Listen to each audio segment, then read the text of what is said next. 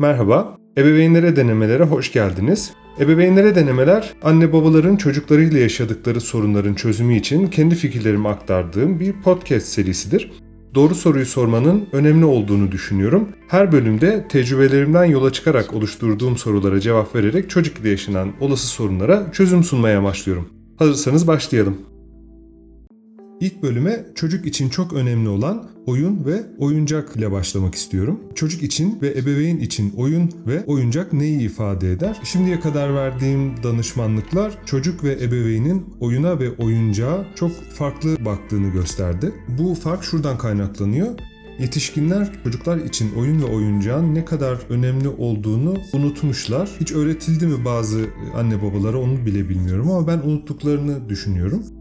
Çocuk için oyun ve oyuncak her şeydir. Biz yetişkinler olarak çalışıyoruz. Günümüzün belli saatlerini belli şeylere ayırmak zorundayız. Sabah kalktığımız zaman e, çocuğumuzu hazırlamak için bir zaman ayırmalıyız. Kendimizi hazırlamak için zaman ayırmalıyız. İşimize, arkadaşlarımıza, eğer yapıyorsak spora ya da farklı bir hobimiz varsa bunlara vakit ayırmak zorundayız. Ancak çocuklar için aslında bunların hiçbiri yoktur.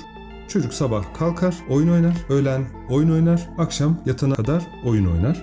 Yani buradan şu çıkıyor, çocuk için oyun ve oyuncak aslında onun hayatıdır. Peki ebeveynler oyun ve oyuncağa nasıl bakıyor? Çocukların zaman geçirdiği, boş vakitlerini doldurduğu, hatta çoğu zaman anne babayı rahat bırakmalarını sağlayacak araçlar olarak görüyoruz. Buradan şöyle bir sorun çıkıyor. O zaman biz oyuna ve oyuncağa yani anne babalar oyuna ve oyuncağa çocukları gibi bakmıyorlar. Yani çocukla o zaman oyun oynadığında anne babalar eğer farklı perspektiflerden bakıyorsa aslında farklı şeyleri konuşmuş gibi oluyorlar. Peki çocuk için bunun sakıncası nedir?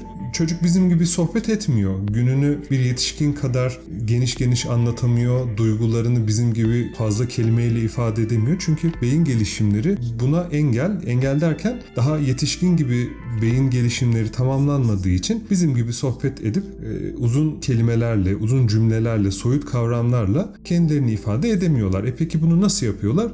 Oyuncaklarla ve oyunla yapıyorlar. Bu yüzden biz oyuna ve oyuncaklara çocuklar gibi bakmalıyız ki onlarla oyun oynayalım. Bu sayede aslında onlarla iletişim kuralım. Aslında onlarla bir yetişkinin alışık olduğu şekilde sohbet edelim. Peki anne babalar çocuklarıyla oynadığı zaman onlarla nasıl iletişim kurarlar? Siz çocuğunuzla oyun oynarsınız, bazen kazanırsınız, bazen kaybedersiniz. Bazen yaptığınız şeyi tamamıyla bozacak bir şey yaparsınız ya da bazen yaptığınız şeyi mükemmel yaparsınız. Bunlara verdiğiniz tepkilerle çocuğunuzla konuşursunuz ya da çocuğunuz sizden bir şey istediği zaman ona verdiğiniz tepkiyle çocuğunuzla konuşursunuz. Aslında bizim alışık olmadığımız şekilde çocuk bizimle konuşur. Çocuğu bizim gibi yapamayız. Aslında yapmasak çok daha iyi ama biz çocuklar gibi düşünebiliriz. İşte çocuk gibi düşünmeye başladığınız zaman aslında birçok sorun da ortadan kalkıyor. Siz çocuğunuzla iletişim kuruyorsunuz. O sizi tanımaya başlıyor. Bu sayede daha kabul edici bir çocuk oluyor sizinle daha çok vakit geçirmiş oluyor. Aslında sadece bununla bile mevcut sorunlarınızın tamamını çözebilirsiniz. Tabii ki belli bir yere kadar. Aslında yetişkinler de bunu farklı şekilde yapmıyorlar. Yetişkinler genelde kendi gibi düşünen insanlarla arkadaşlık ederler. Hayata da kendi gibi bakan insanlarla arkadaşlık etmek isterler. Aslında az önce söylediğim gibi sizin siz çocuğunuzla çocuk gibi oynamalısınız. Çünkü onlar da karşılarında oyuna ve oyuncağa kendileri gibi bakan birini isterler. Yetişkinler de dünyaya bakış açısı olarak kendileri gibi bakan insanları tercih ederler bu arkadaşlık ilişki, ilişkisi içinde olsun, romantik ilişki içinde olsun aynıdır. Bu oyuna ve oyuncağa biraz da felsefi bakış açısıydı. Konu buraya geldiğinde anne babalar bana şunu söyler, sorarlar. O zaman biz hangi oyuncağı alacağız? Bu çok kritik bir sorudur. Çünkü birçok anne baba çocuğuna sadece oyuncak alarak ona çok iyi bir şey yaptıklarını ve tüm olanakları sağladığını düşünürler. Ancak çocuk anne ve babasından bundan biraz daha fazla şey bekler. Beklediği şey de sadece anne babanın onunla oyun oynaması. Aslında hiç oyuncakçıya gitmeyip bir çocuğa hiç oyuncak almasanız da o çocuğun çok oyuncağı olabilir. Çünkü çocuk için oyuncak çevresindeki her şeydir. Bir eski eşyalardan yaptığınız bir bebek, bir kukla da onun için oyuncaktır. Atık eşyalardan yaptığınız bir ev de onun için oyuncaktır.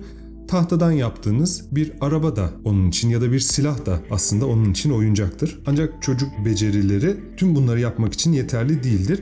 Peki çocuk size sizden anne babalardan burada ne bekler? Aslında sizin en kıymetli şeyinizi beklerler. Yani zamanınızı. Siz sadece ve sadece günde yarım saati, günde 15 dakikayı, günde 1 saati ne kadar ayırabiliyorsanız sadece ve sadece çocuğunuza ayırırsanız aslında çocuğunuzun sizden istediği tek şeyi karşılamış olursunuz. Peki bunu anne babalar nasıl yapabilir? Klasik bir akşamdan bahsedelim. Herkes okulundan ve işinden geldi. Yemekler yendi. Bulaşıklar yıkandı ya da makineye kondu. Eğer uygunsa anne ya da baba ya da ikisi birden uygunsa çocuğuna vakit ayıracağı bir zaman yaratmalı. Bu vakit 15 dakikada olabilir, 30 dakikada olabilir, 1 saatte olabilir. Ama önemli olan sadece çocuğa fokuslanmak. Çünkü siz çocukla vakit geçirirken bir yandan elinizde telefon ya da aklınız ocaktaki yemekte olduğunda çocuk bunu hissediyor ve gerçekten kendisine vakit ayrılmadığını düşünüyor. Aslında bir yetişkin içinde karşısındaki onunla konuşurken aklının başka bir yerde olup olmadığını çok rahat anlayabilir. Emin olun çocuklar da bunu anlıyorlar. Her şeyi bırakacaksınız ve çocuğunuzla oyun oynayacaksınız. Peki ne oynayacaksınız? Aslında çocuğunuz ne isterse onu oynayacaksınız. Çocuğunuzun yanına gideceksiniz. Diyeceksiniz ki yarım saat için vaktim var ya da bir saat seninle oynamak için hazırım. Ne istersin? Eğer bunu daha önce yapmadıysanız çocuğunuz da bunu ilk başta yapmakta zorlanabilir. Ama emin olun 3. 5. 6. denemenizde çocuğun aklına mutlaka bir şeyler gelecektir. Bu bir rol yapma oyunu oyunu olabilir. Bu bir araba dizme oyunu olabilir. Bu bir bebek evi oyunu olabilir. Bu bir masa tenisi olabilir. Aklınıza gelen her neyse çocuk sizinle oynayabilir. Önemli olan sizin o oyuna katılımınızdır. Siz ne kadar içten o oyuna katılırsanız, o oyunda ne kadar kabul edici olursanız, o oyunda ne kadar az eleştiren olursanız, o oyunda ne kadar az öğreten olursanız çocuğunuzla o kadar iyi vakit geçirmiş olursunuz. Eleştirel olmamak ve kabul edici olmaktan kastım şu. Çocuğun dünyası bizim dünyamızdan farklıdır. O çocuğun dünyasında olmayan hiçbir şey yoktur. Bir aslan gelinlik giyebilir. Bir uzay roketi kanatlı olabilir. Uçan bir halının kafası olabilir. Ya da aslında çocuğun hayal gücüne göre yapabileceği her şey kabul edilmeli. Burada da öğretici olmamak işin içine giriyor. Öyle uzay mekiği mi olur? Hiç öyle bir aslan gördün mü? Ya da aslan hav hav mı der? Gibi şeyler söylemeden eğer size verilmişse bu görev sen aslansın hav hav diyeceksin dendiyse sadece bunu yaparak çocuğunuzla oyun oynarsınız. Burada 5000 liralık 10 bin liralık oyuncaklara ihtiyaç yok. Akülü arabalara ihtiyaç yok. Çok pahalı tabletlere ihtiyaç yok. Burada önemli olan aslında tabletin pahalı olması değil. Belki kendimi yanlış ifade ettim. Çocuğa fazladan zararının da olması. Tabii ki elektronik eşyalar mümkün olduğunca çocuklara az izletilmeli, az verilmeli. Ancak şimdilik bu bölümün konusu değil. Onu başka bir bölümde mutlaka işlerim. Kabul edici olmak, eleştirel özellikle de kişiliği eleştirmemek ve öğretici olmamak aslında çocuk ile kurulacak iletişimdeki çok temel özelliklerdir. Eğer bunu şimdiye kadar yapmadıysanız bu oyun için verdiğim örneklerde yapa yapa buna buna alışırsınız ve çocukla yaşadığınız diğer alanlara bunu yansıtabilirsiniz. Tabii ki sadece çocuklarla oyun oynarken kabul edici olarak tam anlamıyla kabul edici oluyor olmazsınız. Çocuğun yaptığı hatalarda da kabul edici olmaya başladığınız zaman artık ilerleme kaydetmiş olursunuz. Sadece bir odanın içinde çocuğa vakit ayırmak da her zaman oyun değildir oyunu hayatın her alanına yayabilirsiniz. Diş fırçalamaya giderken oyun oynayabilirsiniz, yatağa giderken oyun oynayabilirsiniz, arabaya giderken oyun oynayabilirsiniz ya da arabada yolculuk ederken de oyun oynayabilirsiniz. Bu yüzden oyunu sadece belli bir vakiti ayırarak yapılan bir etkinlik olarak görmeyin. Sadece bunları bile hayatınıza yayarak kendi bakış açınızın nasıl değiştiğini fark edeceksinizdir. Örneğin diş fırçalamak istemeyen bir çocuğunuz varsa diş fırçalamaya uçarak giderek, diş fırçalamaya zıplayarak giderek, diş fırçalamaya kaplumbağa gibi giderek ya da bir asker yürüyüşüyle giderek diş fırçalamayı daha farklı hale getirebilirsiniz. O zaman aslında her zaman yaşadığınız o puslu ortamı ortadan kaldırıp eğlenceli bir şeyler yaparken bir yandan da diş fırçalıyor olursunuz. Yani algıyı değiştirmiş olursunuz bir nevi. Ya da okula gitmek istemeyen bir çocuğunuz varsa tabii ki öncesinde onunla e, iletişim kuracak farklı yolları öğrenerek, uygulayarak, kabul edici olarak, anlayış gösteren olarak yanında olup ondan sonra da yavaş yavaş oyunu işin içine kattığınız zaman okula hemen gitmeyebilir ama gitmek onun için biraz daha kolaylaşabilir. Anlayışlı olmaktan kastım şu çocuk okula gitmek istemiyordur. Siz eğer bunu dile getiriyorsa çok büyük nimet ama dile getirmiyorsa bile belki siz onun duygusunu anlayıp ona söyleyebilirsiniz. Okula gitmek zor olabilir. Annenden ya da benden ayrılmak zor olabilir dediğiniz zaman aslında çocuğu anlamış oluyorsunuz. Sadece ben seni anlıyorum demek çocuğun her zaman çocuğunuzu anladığınızı göstermez. Onun duygularını ya da olası düşüncelerinizi dile getirmeniz bile onu anladığınızı gösterir.